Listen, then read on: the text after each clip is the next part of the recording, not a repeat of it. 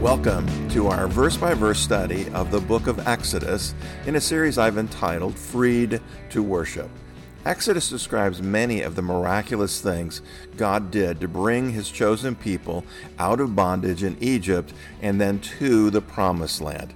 Along the way, he revealed himself to the Israelites and taught them how to worship him.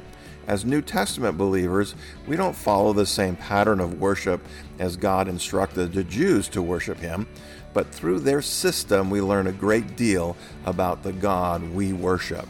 So, grab a cup of coffee, open your Bible to the book of Exodus, and let's explore what it means to be freed to worship. So let's go ahead and get started. We'll get started with a word of prayer. Heavenly Father, we come thanking you for this gathering, this time, and we pray for your blessing on it as we get into the study of the book of Exodus. And Lord, um, uh, you've set us free so that we are free to worship you, Lord. So we ask, Lord, that you would open our hearts and minds to receive what your Spirit would say to us today. We praise you and love you and lift it up to you in Jesus' name. Amen. All righty. So, so far in our study of Exodus, a quick little recap. Um, the Israelites, the Hebrews, will you hear me use those terms interchangeably Israelites, Hebrews, same people, are in Egypt where they have spent the last 400 years. And they have grown to be a great nation, million strong. Then a Pharaoh rises to power who doesn't remember what Joseph did for the people of Egypt and becomes threatened by their, their population. There's a lot of them and so he enslaves them and but they keep growing. And so then he you know he comes up with the idea he'll kill all the baby boys that are born to the hebrews. And and then it, the account moves on to moses being born. And his parents hide him for a period of time but eventually they have to do something. So they put him in a reed basket and put him in the river. And then providentially this is god working he arranges, God arranges for the, the daughter of Pharaoh to find Moses. And I believe it also is an act of his providence that he moved in her that caused her to want to raise this child as her own. You know, if you think about the culture they were in and all that was going on, it's just an odd thing. She would decide to raise this baby as her own, but she does. So that's more of God's work. And then it fast forward very quickly. We're going to see another fast forward in our text today about 37 years. Moses is roughly 40. And he decides to go out and see how the Israelites are doing. And while he's out there, he sees an Egyptian beating an Israelite slave. And Moses kills the Egyptian, hides the body, thinks he gets away with a perfect crime. Not quite. The next day, he goes out and sees two Hebrew men fighting, and he tries to break it up. So we'll pick it up in verse 14 where we left off last time. Then he said, who made you a prince and a judge over us? Do you intend to kill me as you killed the Egyptian? So Moses feared and said, Surely this thing is known. Not quite so secret. He, excuse me, senses that he, uh, he, he might be in trouble, and he's right. Verse 15. When Pharaoh heard of this matter, he sought to kill Moses, but Moses fled from the place of the face of Pharaoh and he dwelt in the land of Midian, and he sat down by a well. So Moses runs for his life, and um, hold on, spoke too soon.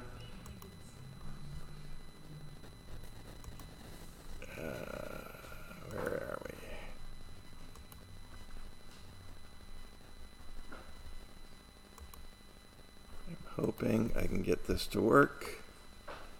There we go.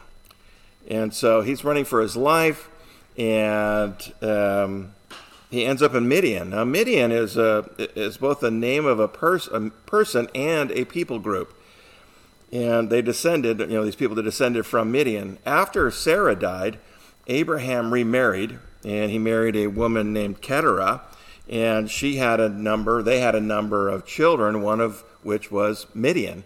And um, after he was uh, grown up a little bit, uh, uh, Abraham sent all of his other sons, the ones that weren't Isaac, he sent them away into other places, and Midian um, ends up um, uh, uh, near the dead the the Red Sea, Dead Sea, somewhere out, out in that area out there.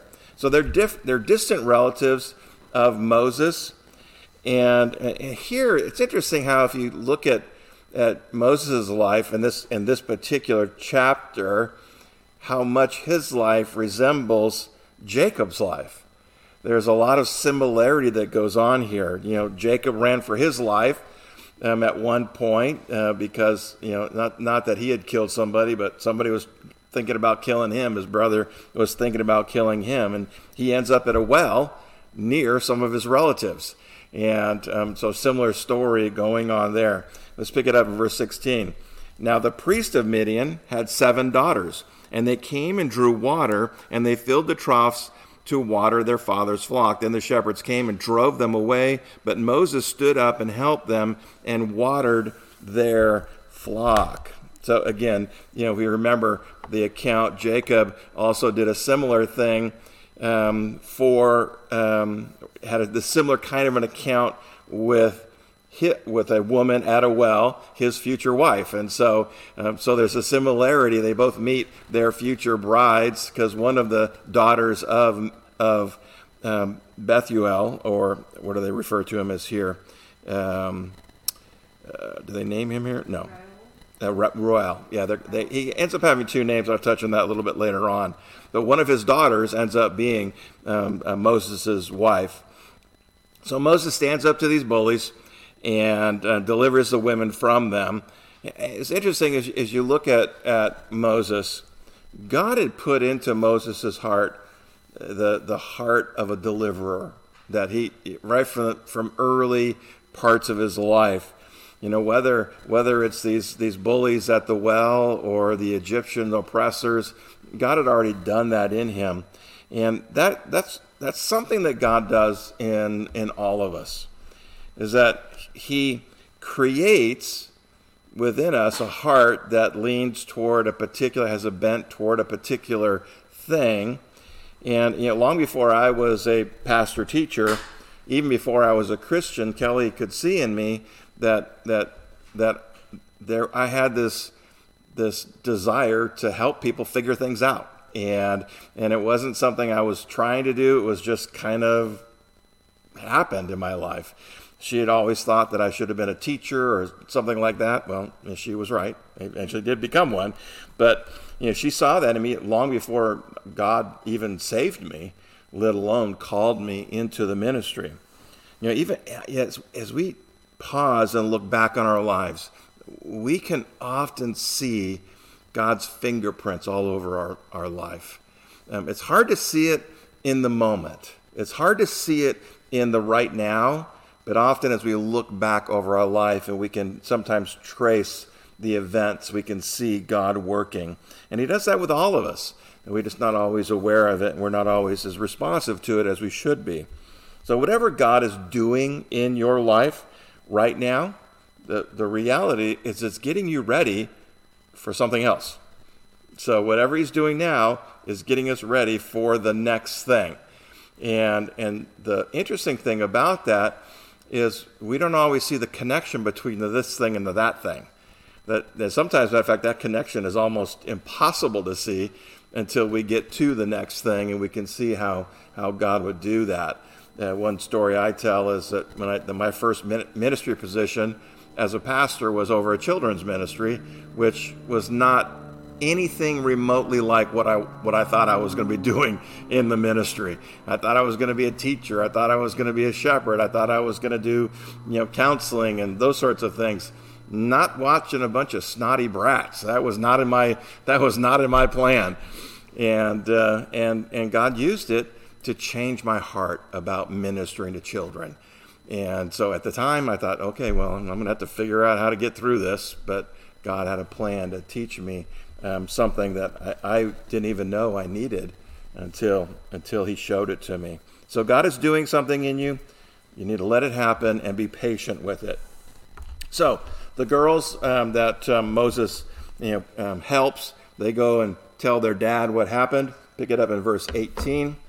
And it says this Now, when they came to Reuel, their father, he said, How is it that you have come so soon today? Meaning that this was probably a regular occurrence. The girls would try to water their flocks, and the bullies would come and drive them away. Verse 19 And they said, An Egyptian delivered us from the hand of the shepherds, and he also drew enough water for us and watered the flock. So he said to his daughters, And where is he? Why is it that you have left the man? Call him that he may eat bread. Then Moses was content to live with the man, and he gave Zipporah, his daughter, to Moses, and she bore him a son. He called his name Gershom, for he said, I have been a stranger in a foreign land. So we have Moses doesn't seem to have a plan when he left Egypt. We we can understand that. It wasn't something he thought out. You know, all of a sudden he's in trouble, so he just runs for his life. And so he's sitting here. He ends up by this well and and you know, without a plan, but God did have a plan, and, and Moses decides that Midian, Midian was as good a place as any to settle down, and and we can imagine that that Moses probably would have stayed there for the rest of his life. He would have raised his family there, and that's the way it would have been. He wouldn't have given Egypt another thought, um, and he would have just lived out his life. But God had a different plan. And and as we look at this, we're going to see that happens regularly. And then we get another fast forward here uh, between verses 22 and 23. About 40 years pass in, in between these two verses. So we'll pick it up in, in, in verse 23 in a second. Um, it's been 40 years that Moses has been living apart from his family and from the, the people of Israel from the Hebrews. He went from living in a palace to being a fugitive, being being a, he'll ultimately be a shepherd um, on in the backside of the wilderness, down at the, the tip of Sinai, is where most people believe this all took place. He went from being a prince to being a shepherd. After 40 years, he settled down into this lifestyle. But things in Egypt are not going that well. Verse 23. Now it happened in the process of time that the king of Egypt died. This is the one that, that, that was causing all the trouble in for the Hebrews. Then the children of Israel groaned because of the bondage, and they cried out, and their cry came up to God because of the bondage.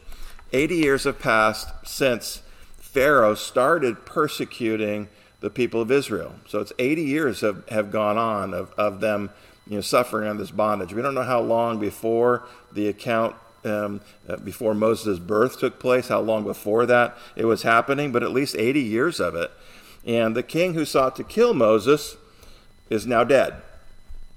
But the slavery, the bondage, the oppression that the people of Israel had been enduring continued. So the Hebrews are still in oppression.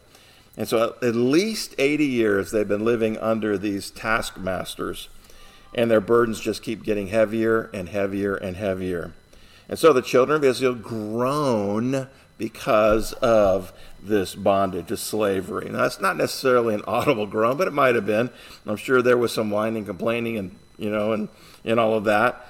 But it's more of this this inward groan that words just cannot cannot express. And I, I don't know if anybody, eh, that, that if there isn't somebody in, in everybody that has some sense of what that's like. There are just times where the, the burden is so heavy, so intense that you just don't have words to express what you're feeling, but but it's hard.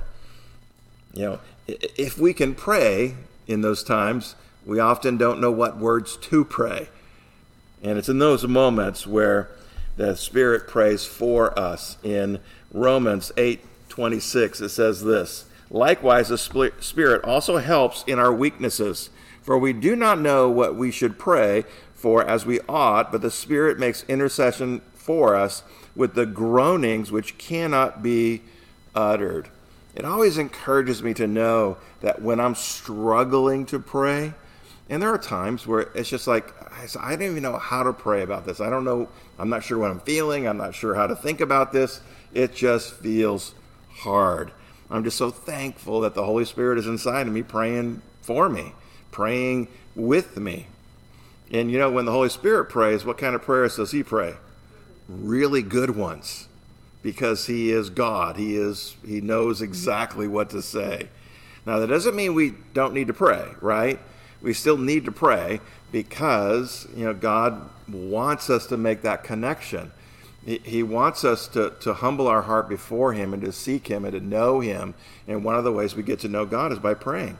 Because there's something that happens when we when we sincerely open our heart to God and we sincerely reach out to God and we desire to commune and fellowship with Him and talk to Him, something happens inside of us. It, there is a spiritual connection made and it does something to us. So here we have the children of Israel, they're groaning. And it says they cried out. Now, now we may not have all the words that we need, but we need to express the words that we have this is really important that when we come to those times we're not sure how to pray, we still need to pray. We need to use whatever words we have and just and just lift them up to God. I'm so thankful that when I take I throw my prayers up to God as weak and pathetic as they might be, the Holy Spirit grabs those things and he makes them right and he makes them good. And and here's the beautiful thing. If we will do that, God will respond. And and and and we, we never have to question that. He will respond to our prayers. Now, he may not do it right away. How long had the Hebrews been praying? 80 years. 80, yeah, you can talk. I don't, I don't, yeah, it's okay, you can talk. 80 years that they had been praying. And it's been a long time. I mean, you know, generations have passed of this. Know, God hears our prayers, but He doesn't always answer them when we want or how we want, but He always answers them. Verse 24. So God heard their groaning. God heard their groaning. Now, do you think they waited 80 years to start praying? Probably not. As soon as things started getting hard, they remembered their God, and they may not have been worshiping Him the way they should or whatever, but they've been crying out to Him. Why did God wait 80 years to respond? Why did God wait 80 years for the, all of this to happen? And, and, you know, before you suggest, well, they had to get Moses ready. Well, God could have gotten Moses ready before the groaning was needed. So we can't use that. There has to be a reason, but we may not know what it. We need to admit that there are times where we just don't get what God's doing. We don't understand what he's doing. We don't understand why he's doing the way. We don't understand why he's waiting. We just have to be okay with the fact that sometimes God doesn't do it the way we think he should. And he talks about that in Isaiah 55, verses 8 and 9. My thoughts are not your thoughts, nor are your ways my ways, says the Lord. For as the heavens are higher than the earth, so are my ways higher than your ways, and my thoughts higher than your thoughts. The reality is that God doesn't think like we do. He knows things that we don't know. He acts differently than we do. But all of them, you know, when we when we think about that, we might think, well, that doesn't seem fair. That doesn't seem right. Well, wait a minute. Hold on. God is right, God is true, God is love, God is perfect, God is holy. We got to remember all those things. So if he doesn't do it the way we think we do it, it's not him that's wrong. Right? It's not it's not God who's, you know, waiting too long. God is never ever late. I don't know about you, but you know when when I want to be rescued when something is going wrong? Right now. The moment I sense discomfort, or inconvenience or pain and suffering. I want to be rescued right now. The last thing I want to hear, oh, God might wait 80 years before he does something. I don't think I've got that much time, God. One of the ways that we prove we trust God is we don't put him on a delivery schedule. We say, God, you know what's going on in my life. You know that I hate it. You know that I'm miserable. You know that I don't like this and I'd like you to fix it. Now, I'd like you to fix it right now, but if you don't, not my will be done, but your will be done. And we are in a spoiled, spoiled culture.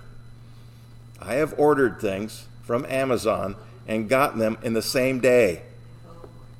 Same day. That has blown my mind more than once. God is not Amazon Prime. He's going to do what he's going to do. He's going to do it when he's going to do it. He's going to how he's going to do it. But when he does it, it's right. It's perfect.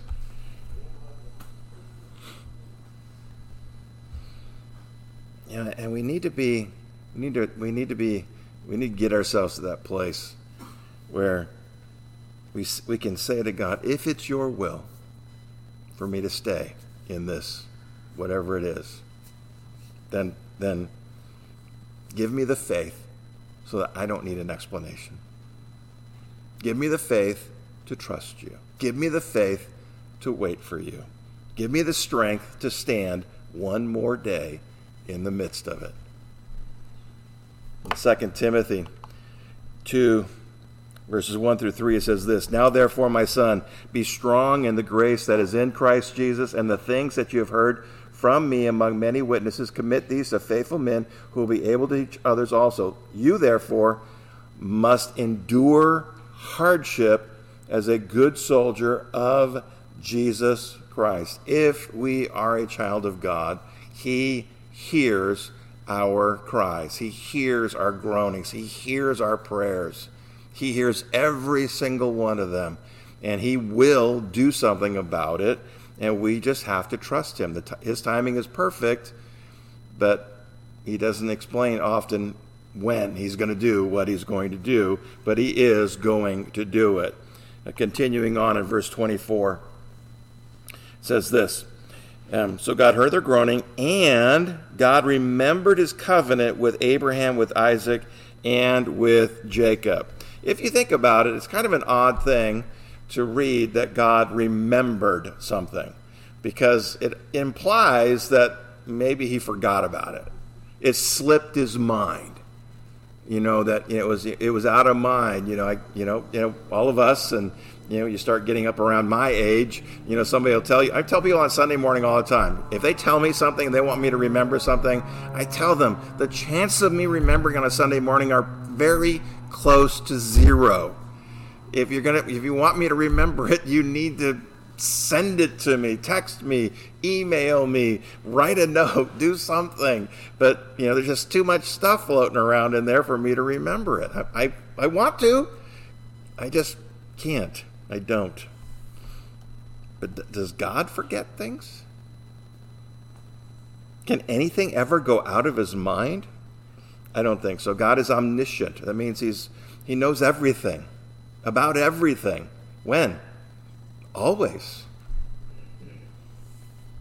In Hebrews, it says this Hebrews 11 13.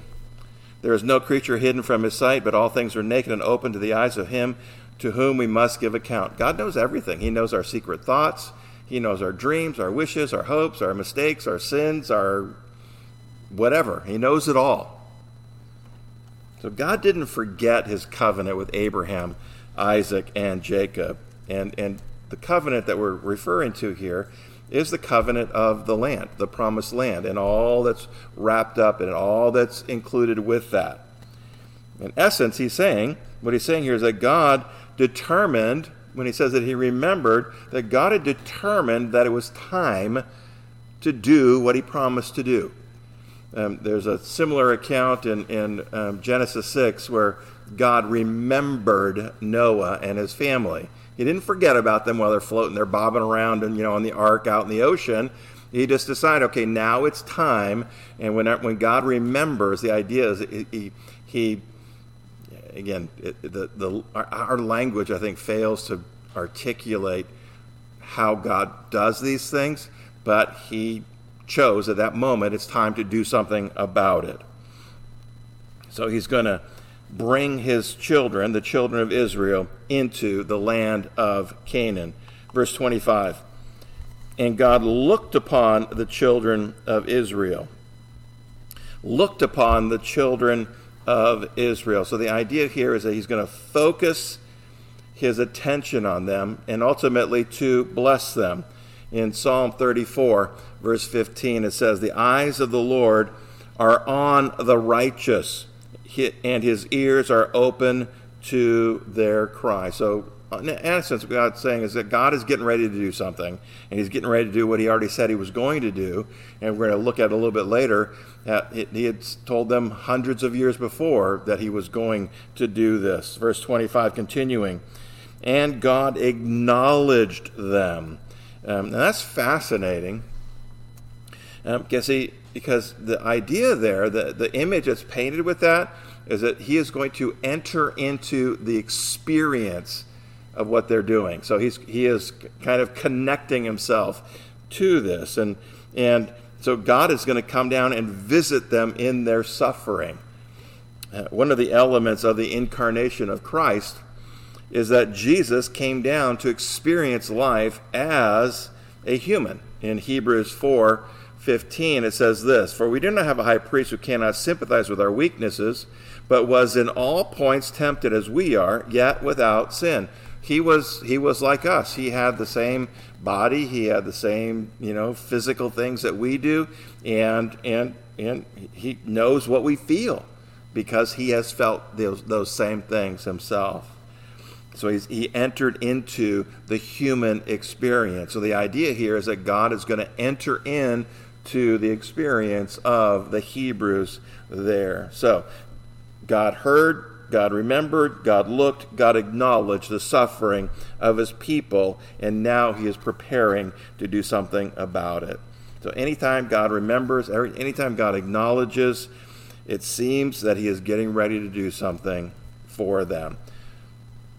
We're going to move on to chapter 3, um, and, and we're going to see God preparing a the man, a man, the man, that's going to be a vehicle through which he delivers God's people from the bondage of slavery.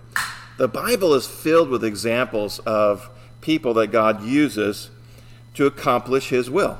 And, and he doesn't need us.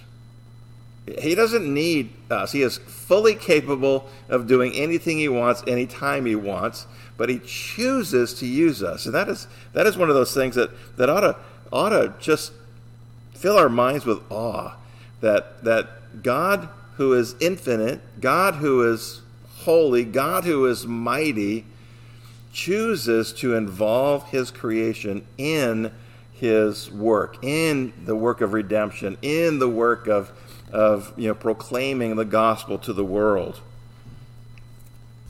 Moses is about to have an encounter with the living God. I, I would love to have one of those encounters. To have that encounter where you know that you are literally in God's presence. Now, now we, right now we experience that by faith. By faith, I know that God is here. By faith, I know that I am indwelt with the Holy Spirit. I've, there's been other ways of knowing that as well. But to have this, this experience like Moses is about to have, we're going to talk about the burning bush here in a moment, to have that experience, that's pretty radical. Where you, okay, you know, and, and not only do you know because you're hearing the voice of God, God is talking to you from the burning bush. That's pretty radical usually, when we do have an encounter with God, it's when we need Him. You know, that's when we cry out to Him, that's when we humble ourselves before Him. But we can learn a lot from Moses' encounter with God here. So let's pick up chapter 3, verse 1. Oh, um, there we go. Now, Moses was tending the flock of Jethro, his father in law, the priest of Midian, and he led the flock back to to the back of the desert and came to Horeb, the mountain of God. So we're gonna we're gonna look at a, a, number of things. There's a few things that we learn from this. There's there's things that we learn about encountering God, and the first one is that God appears in the ordinary. Moses is going about his life, doing what he's been doing probably for decades. He's been tending the sheep of his father in law. This is another day at the office for Moses. And when he woke up that morning, he probably didn't think that he was going to have some radical experience with God, this encounter with the living God. More likely, he was thinking about, you know, okay, what am I going to have to do with the sheep? You know, that one, that one that always gives me trouble. I'm going to have to give it a good smack. I'm going to have to blah blah blah. He's probably thinking through the whole process of where he's going to go, where he's all this stuff he's he's thinking about.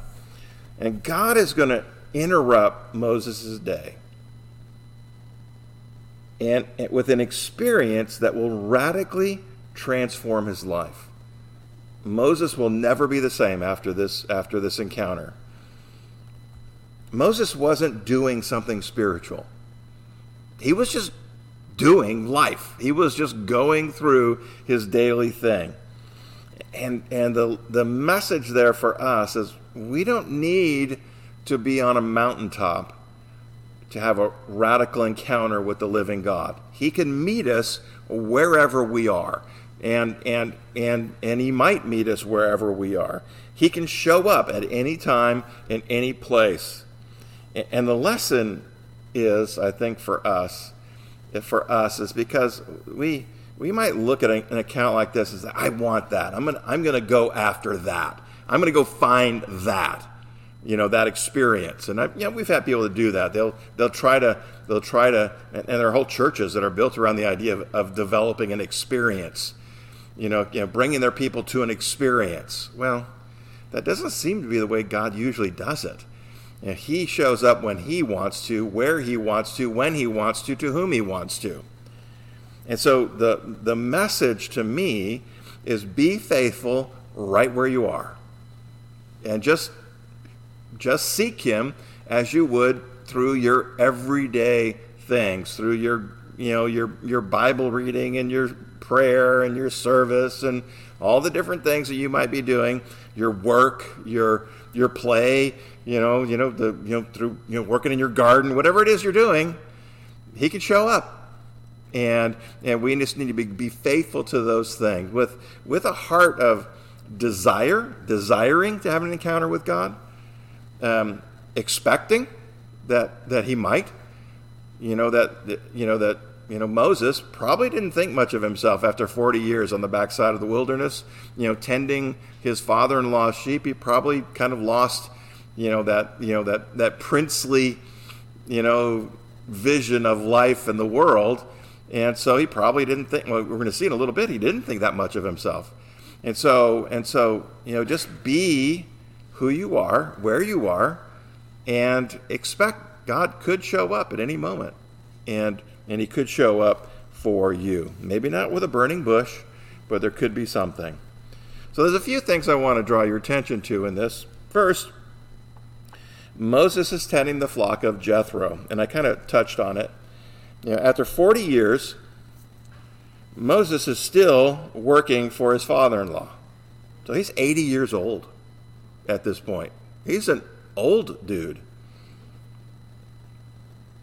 And and one of the things that God did in that 40 years was teach Moses humility that the Bible does go on to say, and I'm, I'm going to come to it a little bit later, that Moses was the most humble man on the face of the earth. The Bible record, says that about Moses.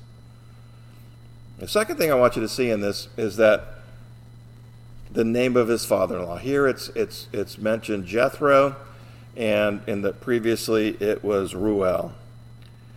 And so, in my study, I couldn't really find what was going on there. And so it could be a number of different things.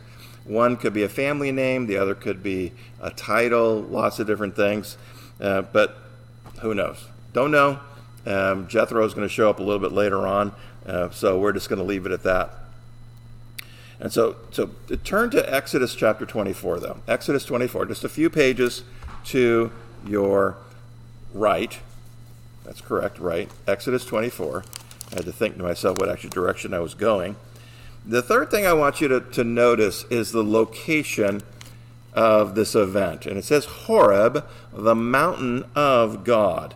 So another place was also called the mountain of God, or, or this mountain of God is referred to in another place, here in Exodus chapter 24, starting in verse 13. So Moses arose with assistant Joshua, and Moses went up to the mountain of God. And he said to the elders, Wait here for us until we come back to you. Indeed, Aaron and Hur are with you. If any man has a difficulty, let him go to them. Then Moses went up to the mountain, and a cloud covered the mountain. Now the glory of the Lord rested on Mount Sinai, and the cloud covered it six days. And the seventh day he called to Moses out of the midst of the cloud. So you can go back to Exodus 3 now. So Horeb and Mount Sinai are believed to be the same place.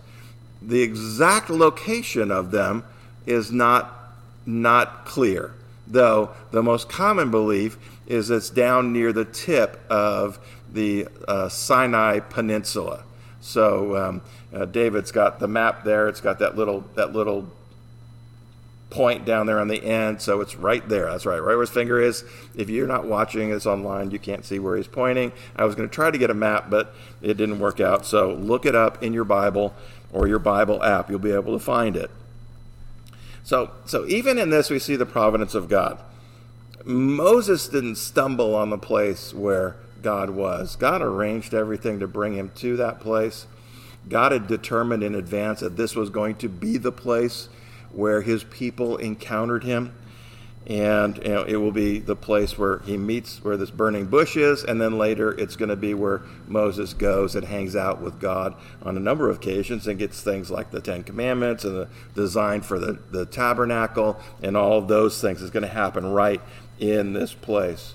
So so so God brought him here and and and God does the same thing with us.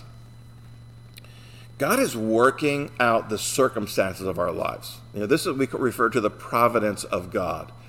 That God arranges the universe according to his will.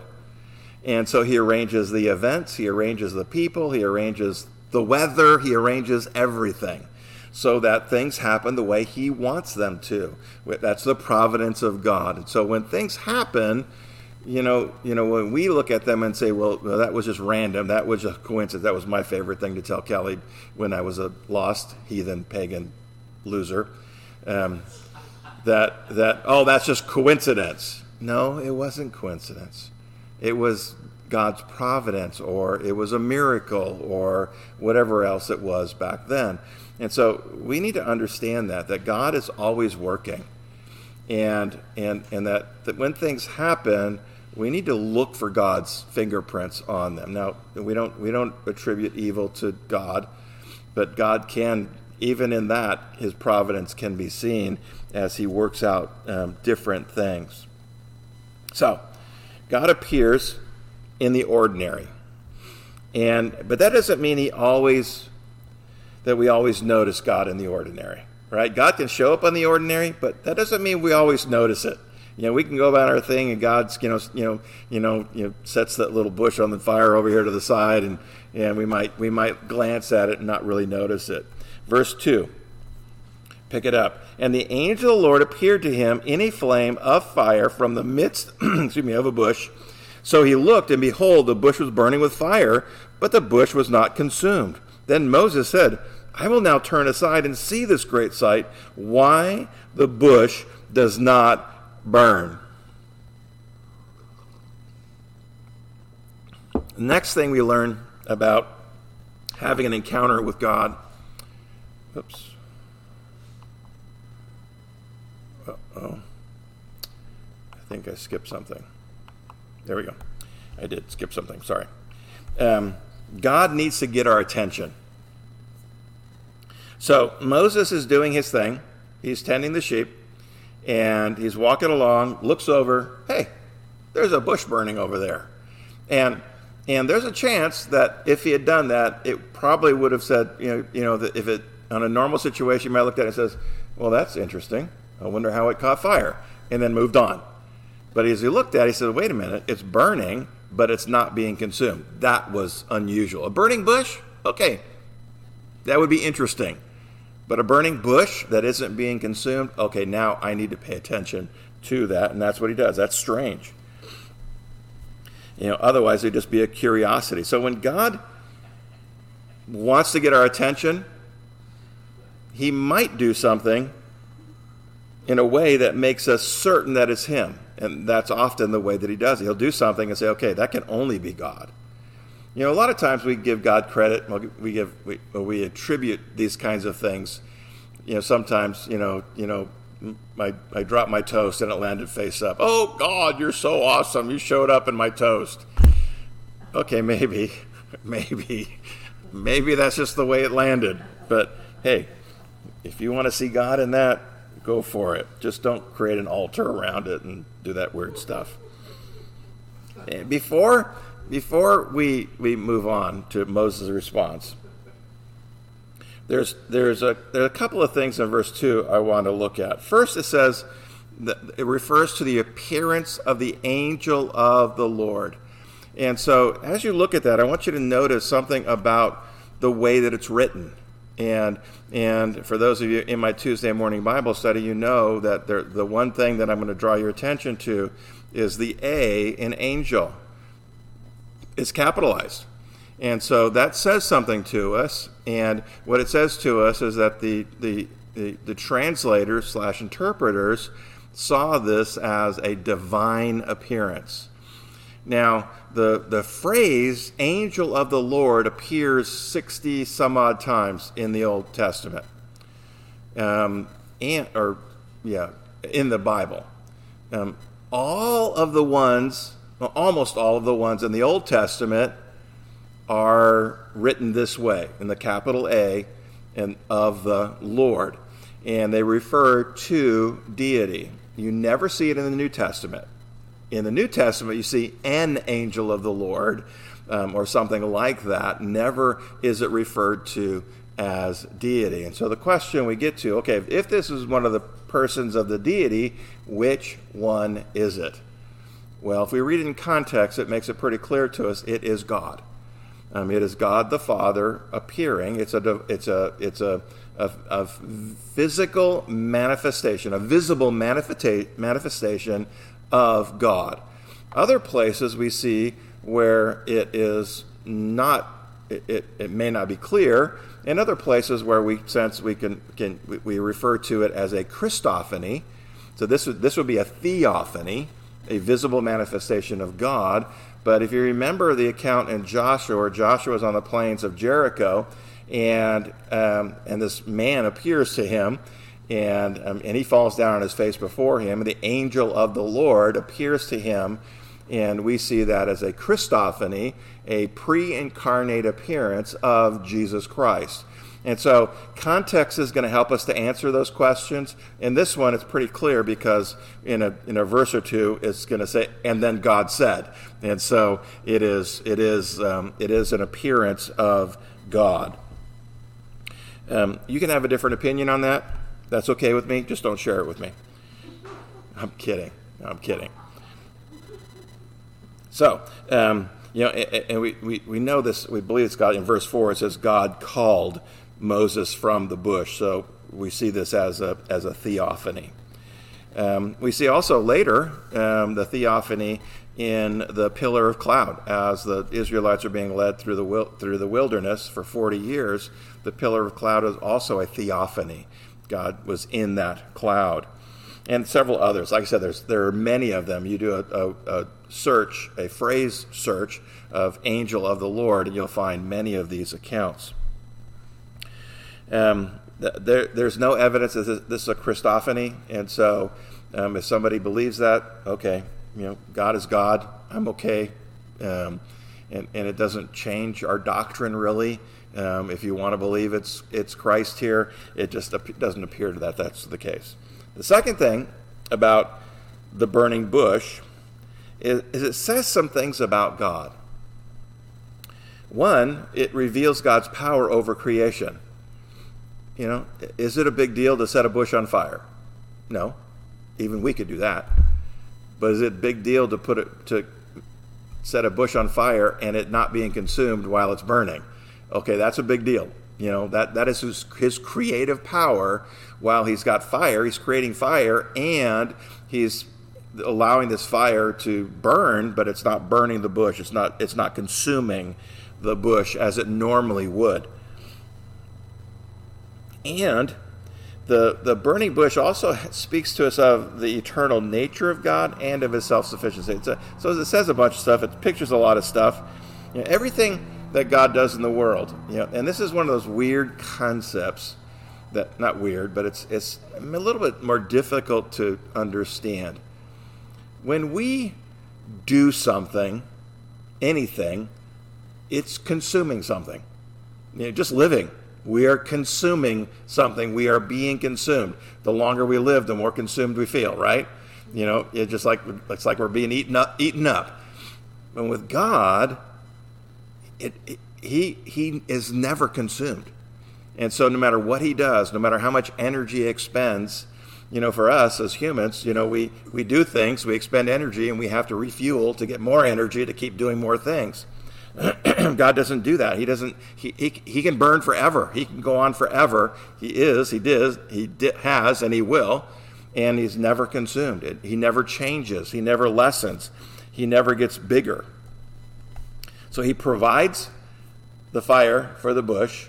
He provides whatever it means to keep the bush from burning up, and yet nothing is consumed. So Moses can't help but be drawn to the scene, right? I mean, we would all do that. If we saw a bush burning and it wasn't burning up, we would all be drawn to it. Stephen, in the New Testament, relates to this account to the religious leaders of his time. And he says this in, oh, wait a minute. Did I skip something? Huh. I think I think my some of my slides are out of order. Well, that is just fine. Anyways, Stephen said, When Moses saw it, speaking of this account, he marveled at the sight, as he drew near to observe, the voice of the Lord came to him. So, what, what is important to us is that God showed Moses who he was before he told Moses who he was. So, he revealed himself, and he still hasn't identified himself. He hasn't told Moses who he is. So, God's going to get our attention whatever way he needs to and he's going to do it in whatever he has to to get our attention. You know, you know, for a, a rare few, it is when God blesses them in some radical way that we that we have one of these encounters with God. You know that that you know for most we experience God in the storm, in the tribulation, um, in our times of suffering, you know, the, the, the reality is, is that we're more sensitive, we're mo- more open, we're more aware. Our eyes are more open when life is hard and, and we're seeking Him. Shouldn't be that way, but that's often the way that it is. Often it takes sinking in the storm to get us to the point that we're seeing God who is trying to get our attention. So Moses is about to have this radical encounter with the living God and his life will be changed forever. And, and not just his life, but the life of his people, the Israelites, too. R. Kent Hughes said this A person never knows when his life might be changed forever by an encounter with the living God. I think this is one of the things that some people are afraid of. Some people are afraid God might change my life. And so they're afraid that if I if I seek him, if I chase after him, if I if I get saved, people you know people have stopped you know decided I don't want to get saved because I don't want God to change my life. But when he does, it's always for the better. It may not be, always be easy, but it's always for the better. I don't I don't you know, for me this is exciting. The idea that God could show up right now and do something that changes my life forever. That that you know he could say you know he could show up he could set that chair on fire over there and say okay Rick I got you know I got I want you to set my people free whatever that means whatever his thing is. I want you to do that now. Okay let's go do that. Here's the thing. We should watch for that but we shouldn't wait for it. We should watch for God to show up someplace. Look for Him trying to get our attention, Him doing something around us where He's trying to get our attention, but we shouldn't sit around waiting for it. We ought to stay busy with whatever God has given us until He gets our attention, until He throws a burning bush in our path, whatever it might be. Let's go to verse 4. Verse 4. So, when the Lord saw that he turned aside, Moses turned aside to look, God called to him from the midst of the bush and said, Moses, Moses. And he said, Here I am. The third thing we need to know about an encounter with God is that God will present himself once he has our attention. That makes sense, right? You know, if if God's trying to get our attention, but we're not paying attention, what might God do? He might just keep on going.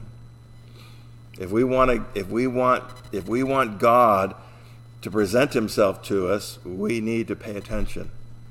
And that means for us, you know, we need to remind ourselves that we can't get overly consumed with the things of the world.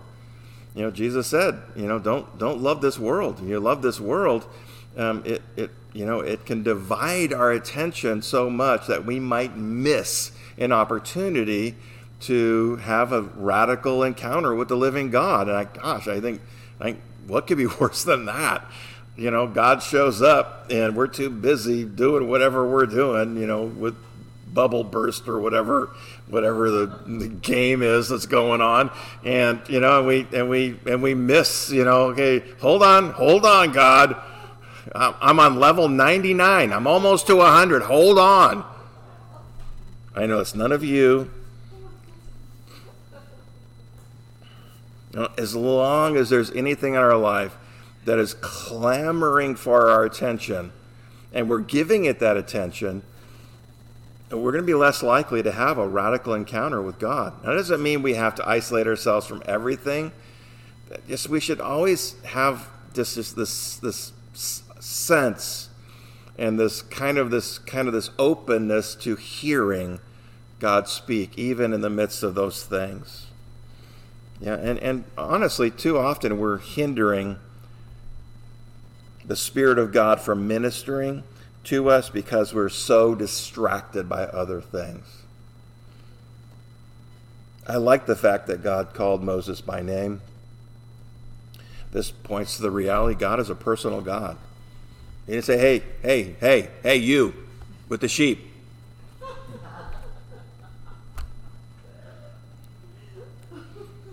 He was Moses' God. He is our God. God knows you. God knows your name. He is thinking about you. In Psalm 40, verse 16, it says, Let all those who seek you rejoice and be glad in you.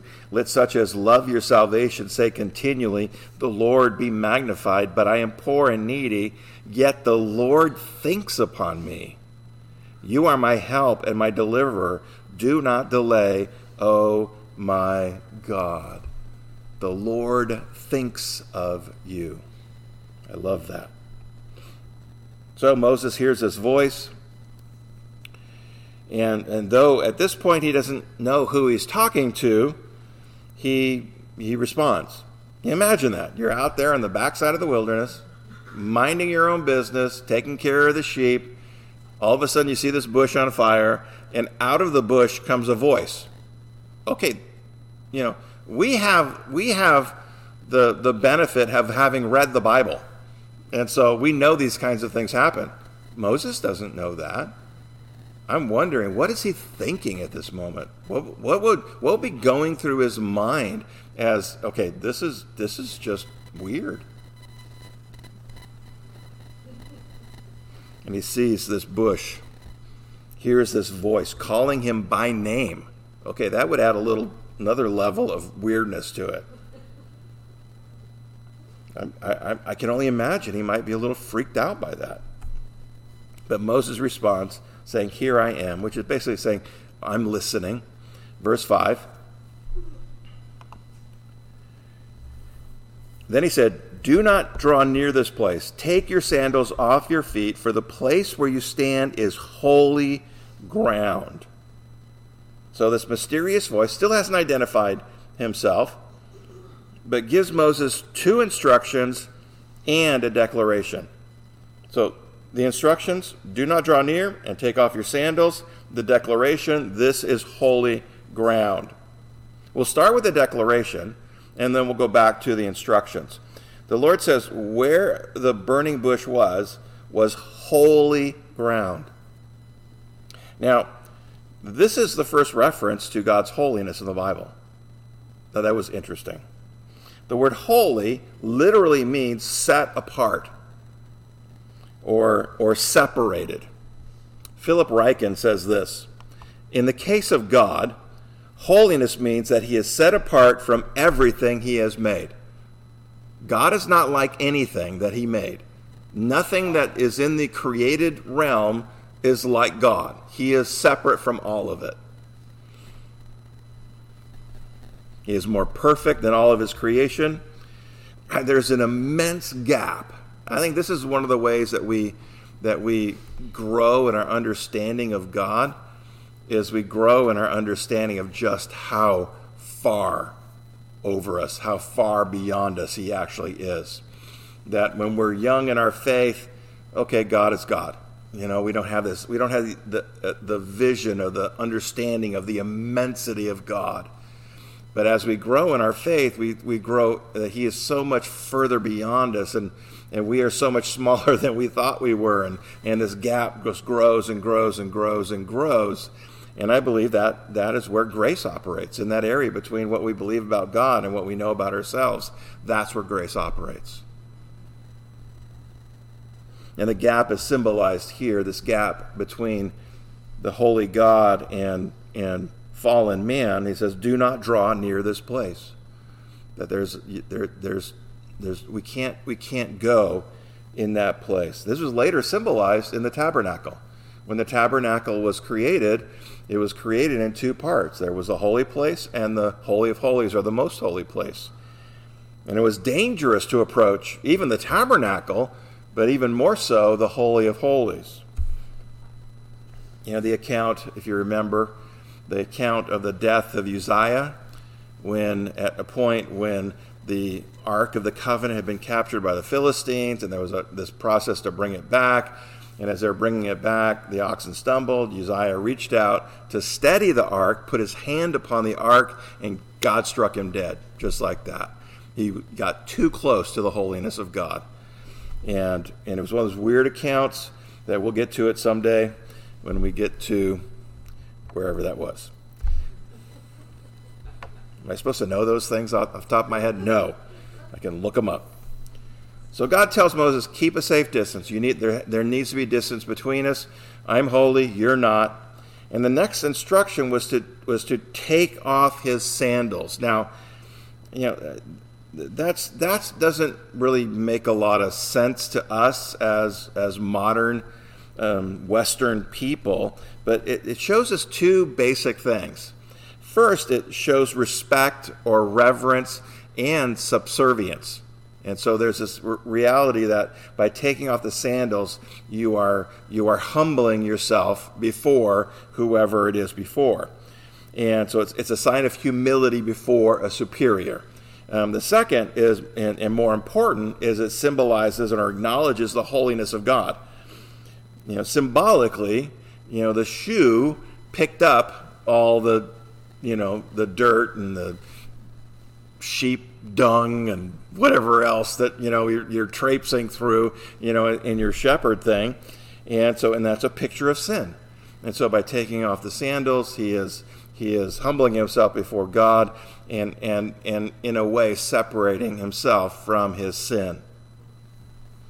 And so the picture there for us is of, of, the, of, the, of confession and repentance. Now, it's not stated whether or not Moses complied, but we can make an assumption here, right? That he actually did what God told him to do. And I don't imagine that he wasted any time doing it either. Um, then God identifies himself in verse 6. What is wrong with my slides? Okay. I am all over the place here. Um, verse 6. Moreover, he said, I am the God of your father, the God of Abraham, the God of Isaac, the God of J- Jacob. And Moses hid his face, for he was afraid to look upon God.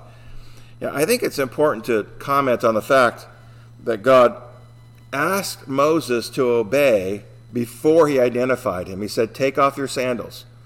And, do not draw near and take off your sandals before he identified himself.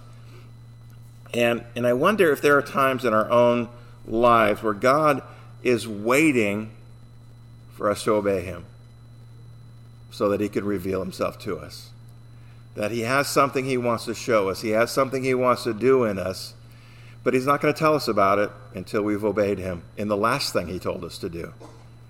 And so there's times where I think, you know what, I, I need to spend time with God and say, God, is there any area in my life where I'm not obeying you, where I'm, I'm resisting you, where I'm not, I'm not reverencing you, I'm, I'm not humbling myself before you, wherever it might be, is there something standing in the way between you and what you want to do with me?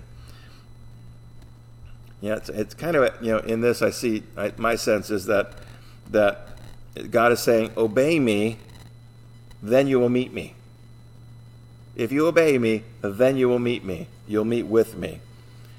And too many people say, you know what, God, you need to show up, and then I'll obey you. That's not the way God works. God says, You obey me, then I'll show up.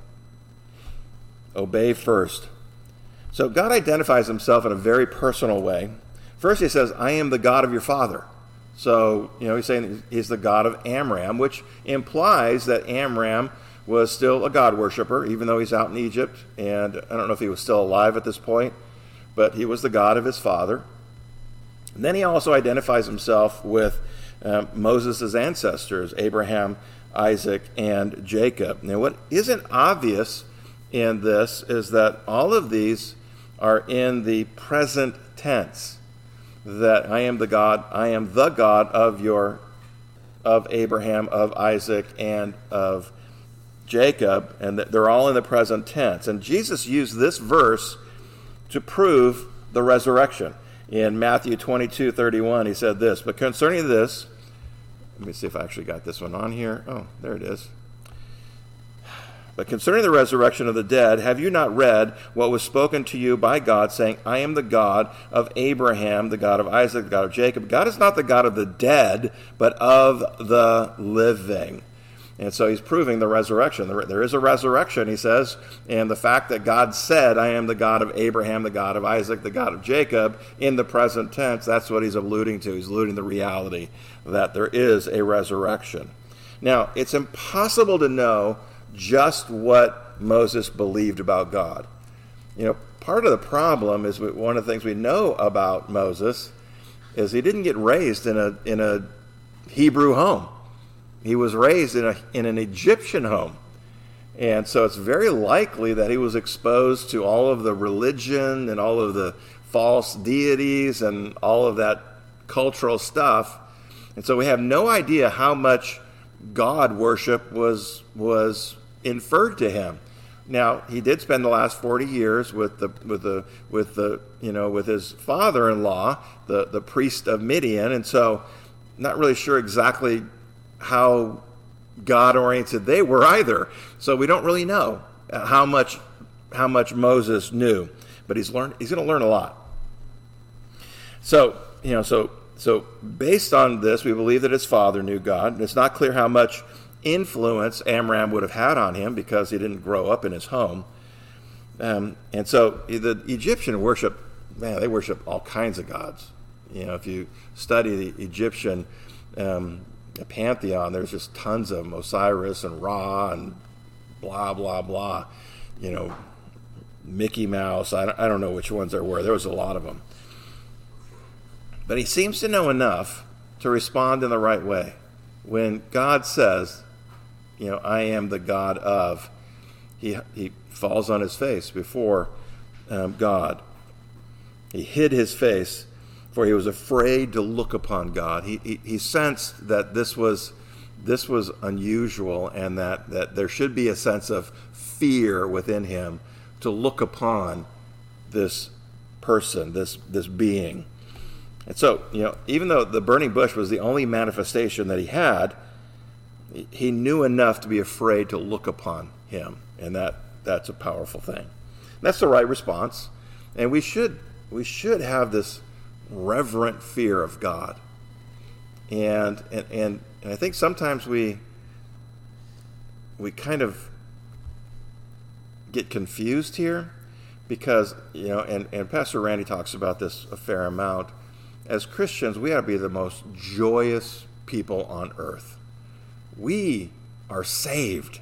We are going to heaven to spend heaven in heaven for eternity with Jesus. And so there should be some joy that's attached to that. But when we come to worship, that joy also needs to be mixed with reverence.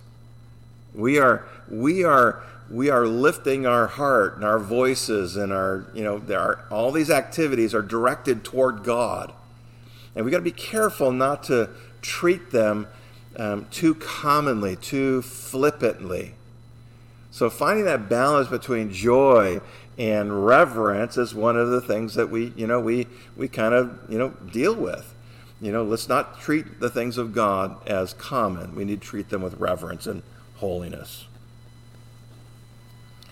Moses knew that that he was in the presence of a holy God, and he knew he wasn't holy. You know, what what do we know for certain about about Moses? He was a murderer. He murdered an Egyptian. And we know we don't have no idea what else he was, but but he knew that there there was something. Okay, I need to be careful. This is the, I'm in the presence of a holy God, and I'm not holy. Listen, we need to understand something. God's holiness will consume unholiness. Unholiness in the presence of God will be consumed as with as if by fire. In the book of Hebrews though, we are encouraged to enter God's presence, right? Hebrews 4:16. Let us therefore come boldly to the throne of grace that we may obtain mercy and find grace to help in time of need. Now, what we do know is we can't do that based on our own righteousness, our own holiness, right? That, okay, we know that, okay, I, I don't have any. That if I were to go into God's presence based upon my righteousness, on my holiness, he would have to consume me. That would be the only only right response. But we also know in in 1 Corinthians 1:30 says this, you are in Christ Jesus who became for us the wisdom from God and righteousness and sanctification and redemption. When we receive Christ as our savior, he imputes or credits to our account his righteousness. So, though I have no righteousness, when I go into God's presence as a believer, as a child of God through faith in Jesus Christ, God looks upon me and sees the righteousness of Christ as though it covers me. In Colossians 1 21, 22, and you who were once alienated and enemies in your mind by wicked works, it, which yet now he has reconciled in the body of his flesh through death to present you holy, blameless, and above reproach in his sight. You catch that? That that you that he can present you holy, blameless, and above reproach in his sight. Now, now, even though you're saved, you're still not holy. That holiness is imputed to us. God can look upon us and not judge us because Christ took all of the reasons why God would judge us, took them to the cross, and imputed to us God's righteousness, his righteousness, Jesus' righteousness. And that's why Jesus can say to us that he is the only way to the Father. John 14, 6, I am the way, the truth, and the life. No one comes to me except through the through me, he says. So only through only through Christ can we be holy enough to enter into God's presence. But once we're saved, now we can go boldly into his presence, which means that we can go with absolute confidence. Knowing that because we are covered in the righteous Christ, I can go into the presence of God and He will not reject me. He will not judge me. He will not, you know, consume me with the fire, you know, flame coming out of his mouth. He's just going to accept me because I have the righteousness of Christ. That's a glorious thing. Now, that doesn't mean we come pridefully or, or arrogantly, but we come with confidence. But we should also do as Moses did and remove the sandals from our feet which is saying that we ought to deal with whatever sin there might be in our lives. If there's sin in our lives, we shouldn't be running into God's presence because you know He's gonna He's gonna want to deal with that. We ought to deal with that first. We ought to we ought to search our hearts. If there's something that needs to be repented of, we need to repent of it. We need to get our hearts right. And then we also, he says, um, you know what Moses did is he hid his face you know, we do the same thing. The idea of humbling ourselves before God, the idea that we go to God confidently, but not with pride and arrogance. So there has, has to be an element of reverence and awe and worship of God. And we can do that for any reason. And so, as Moses is standing there with his face hidden and his feet bare, the Lord begins to reveal to him why he is talking to him. And it's in that state that Moses is repa- prepared to hear from God. And that's a great message for all of us. If you want to hear from God, uh, you know, there's uh, the same kind of a thing. We need to be saved. We need to know the righteousness of Christ. We need to have our, our feet, you know, spiritually bare, meaning we're dealing with our sins in our life. And we ought to have our face hidden, in, in essence, humbling ourselves before God. If you do that, then then you are prepared to hear from God. And we ought to we ought to have that attitude when we're going. Are we repenting? Are we seeking God with a humble heart? Are we are we are we you know do we care about the things that God cares about and those sorts of things? Let's keep on verse 7. A little bit longer and then we'll stop for the night. Verse 7. And the Lord said, I have surely seen the oppression of my people who are in Egypt, and have heard their cry because of their taskmasters, for I know their sorrows.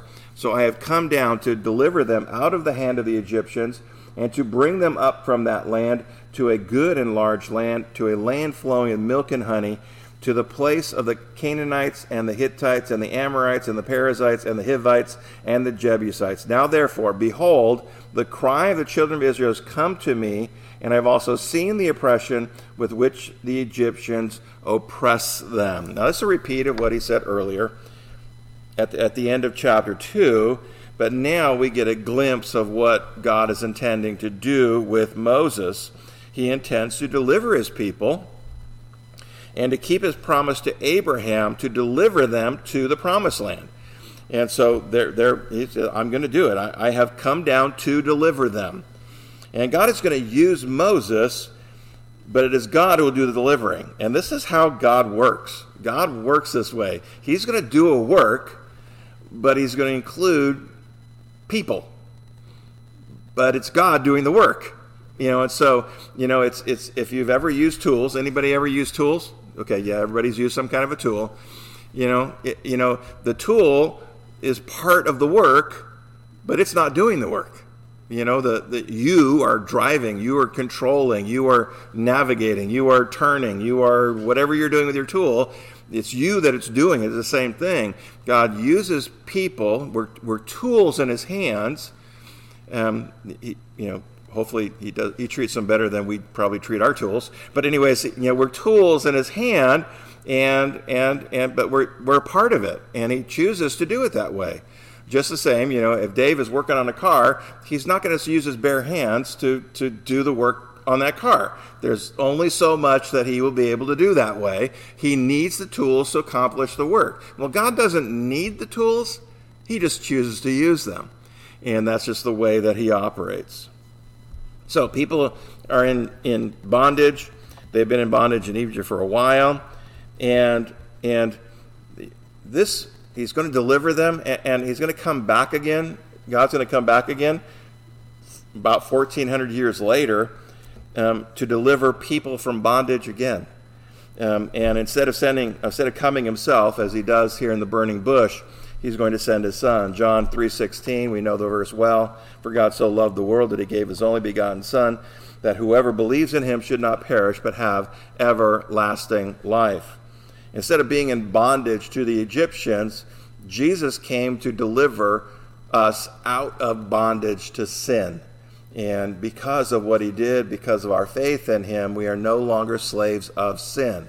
Doesn't mean sin doesn't touch us, doesn't mean sin doesn't tempt us, doesn't mean that we don't get tangled up in sin, but we're no longer in bondage to it. And we should all say, Hallelujah for that. And and just like Moses, we have we have we have been invited to play a role in delivering others from that bondage in Matthew chapter 28, Jesus said, Go therefore and make disciples of all the nations, baptizing them in the name of the Father, and of the Son, and of the Holy Spirit, teaching them to observe all things that I have commanded you. And lo, I am with you always, even to the end of the age. Amen. So it's still God who does the delivering, but we, as the people of God, we get to play a part in that. And that is a glorious thing to understand how, how precious that is. If you have the privilege at some point of leading somebody to Christ, you have changed someone's eternity. And one of the one of the really amazing things about that is you have no idea what the eternal fruit of that is going to be. You could you if you have the privilege of leading one person to Christ, you have no idea what they're going to do. They may go lead millions to Christ. And you know what? You played a role in that. You played a part in that. And that is a beautiful, beautiful thing. Um, it's an eternal privilege to do that. You, know, you ever had somebody, you tell somebody something and, and, they, and they respond, Why are you telling me this? Um, um, I go through that every day. Kelly tells me things like, and I think to myself, Why are you telling me this? Moses doesn't understand yet what's going on.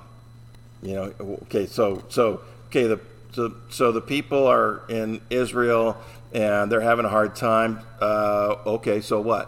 What do you want me to do about it? I think you know. Why are you telling me this, God? You know, we're gonna we're gonna we're gonna look at God's call upon. Uh, we're probably going to stop here, actually, unless you guys want me to keep going for a little bit longer. Okay, we'll stop. That was an unenthusiastic silence. So we're going to stop right here. Wow. I got enough notes to go for another hour, so just know that. Uh, no, we're not going to do that. All right, so we're to we're going to pray and then we'll call it a night. Is that okay? Heavenly Father, we do thank you for um, this time and this place. And Lord, I, I thank you, Lord, as we look at, at this encounter, this radical encounter that Moses has with the living God. Lord, I pray for each of us that you would you would stir within us a, a deep, deep desire to have an encounter with you. And while we are unlikely to have a burning bush kind of an experience, Lord, you show up in the mundane things of life. You show up when when our hearts are open to hearing from you, when our when our feet are spiritually clean through repentance, when our hearts are humbled before you because we love, adore, and worship you. And we ask, Lord God, that you would you would get us all to that place where we would where we would have that encounter with you, an encounter maybe that might change our lives forever. And, and Lord, I know that for me personally, I've, I've had a couple of those encounters. And not burning bushes, not, not any, you know, big miraculous thing, but moments when I knew I was hearing your voice calling me um, out somewhere. And so I thank you, Lord God. I know you still do it. And so I pray it for your people, whether they're here in person or watching online. I pray, Lord, that you would that you would show up. And Holy Spirit, I pray for each of them that you would help them to get ready for that. We love you. We praise you. We lift this night up to you. In Jesus' name, amen. Amen. All right. God bless you all. Thank you for joining us as we learn more about our freedom to worship God in the book of Exodus. It is our hope that these messages will help you to grow in your faith. If you have any questions or there's anything we can do to help you with that, please don't hesitate to connect with us.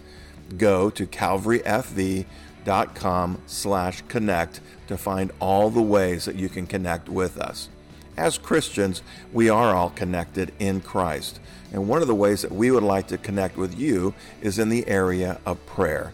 Please let us know how we can be praying with you.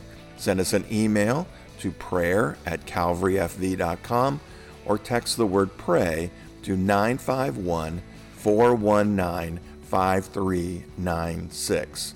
If this material has been useful to you, please share it with someone. Also, please pray that God would use these messages to help others find hope in Jesus Christ. You can also partner with us financially by going to calvaryfv.com slash give or text the word give to 951 419 5396. Until next time, go be radical with Jesus.